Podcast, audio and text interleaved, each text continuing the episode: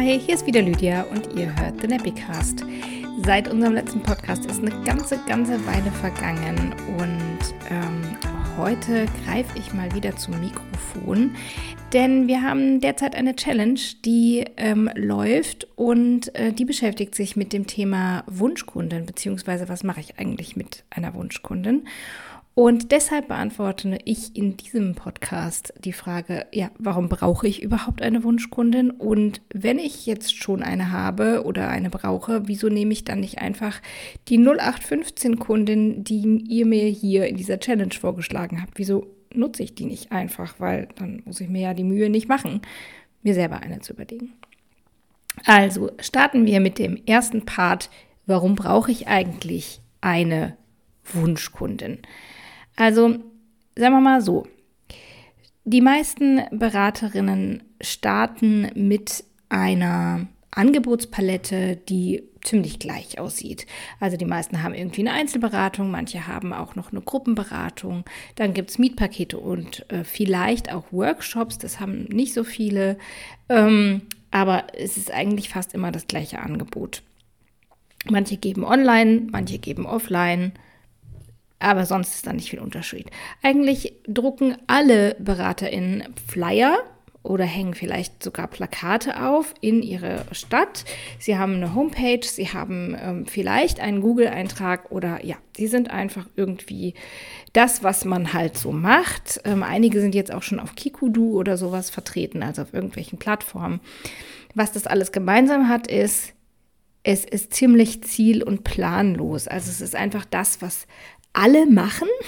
Alle machen das, also mache ich es auch, weil das macht halt nun mal eine Beratung. Ne? Die macht hier Einzelberatung, äh, Basisberatung, äh, mehr oder weniger für wahrscheinlich Schwangere oder Ersteltern meistens. Ähm, jo, so. Also warum brauche ich jetzt eigentlich eine Wunschkunde, eine Zielgruppe? Weil ich mache einfach das, wie das die anderen ja schon die ganze Zeit auch machen. Das wird ja schon irgendwie genauso klappen. Das Problem dabei ist eben, es ist halt im wahrsten Worte, Sinne des Wortes so rum, ziellos. Also es gibt kein, es ist nicht zielgerichtet, sagen wir mal so. Es ist nicht zielgerichtet. Also das, was da angeboten wird, ist eben das, was die breite Masse an BeraterInnen eben anbietet, was bestimmt auch irgendwo Sinn macht, aber es ist überhaupt nicht durchdacht. Ähm, Im schlimmsten Fall spricht es alle möglichen Leute an, aber nicht diejenigen, die sich tatsächlich dafür interessieren. Also nicht diejenigen, die tatsächlich sagen, hey, so, das so würde ich ja tatsächlich mal buchen, das interessiert mich ja, weil die Flyer zum Beispiel einfach irgendwo ausliegen, wenn man die grob verteilt hat wie äh, Konfetti im Club. Aber da ist dann die Rücklaufrate an den Menschen, die dann tatsächlich über so einen Flyer meine Beratung sehen und auch wirklich Interesse daran haben, super wenig. Man sagt dann, die Conversion Rate ist halt sehr, sehr minimal. Also einer, äh, ein Flyer trifft jemanden von 1000 Flyern. Ist das irgendwie nachvollziehbar? Das ist ziemlich wenig. Das heißt, das Angebot schwebt im luftleeren Raum, das Marketing schwebt im luftleeren Raum. Alles, was ich mache, ist irgendwie so über den Daumen gepeilt. So. Und dann kommt die Wunschkundin ins Spiel man muss sich einfach klar darüber werden, wen möchte ich hier eigentlich erreichen? Was interessiert diese Gruppe, die ich da erreichen möchte? Was haben die für Fragen? Welche, zu welchen Kurszeiten würden die überhaupt zum Beispiel buchen? Also ich biete einen Workshop an und der ist ähm, montags vormittags und da bucht keiner warum. Ähm, wie sollte ich mein Marketing gestalten, damit es genau diese Gruppe auch erreicht, damit es interessant für sie aussieht? Wo sehen die das? Welche Preise lege ich fest?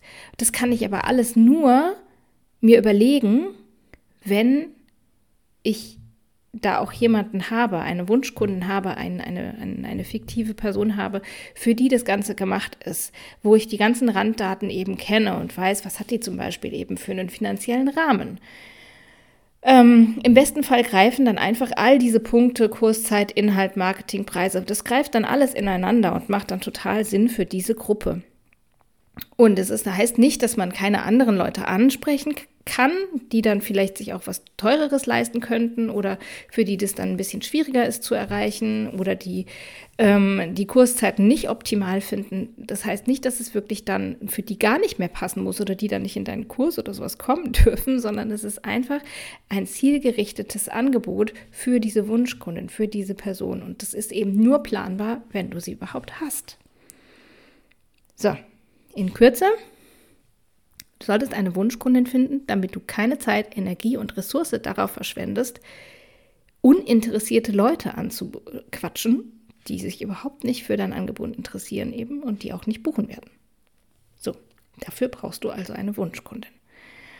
Ähm, ja, und dann haben wir natürlich jetzt in unserer ersten Aufgabe gesagt, schau dir deine Wunschkundin, die du hast, schon mal an und weil ja nicht alle eine haben, haben wir euch eine 0815 Kundin zur Verfügung gestellt, die wir erstellt haben.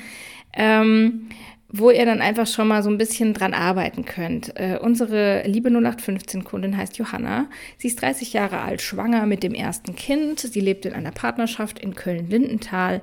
Sie hat eine höhere Berufsausbildung oder Hochschulreife, vielleicht sogar ein Studium.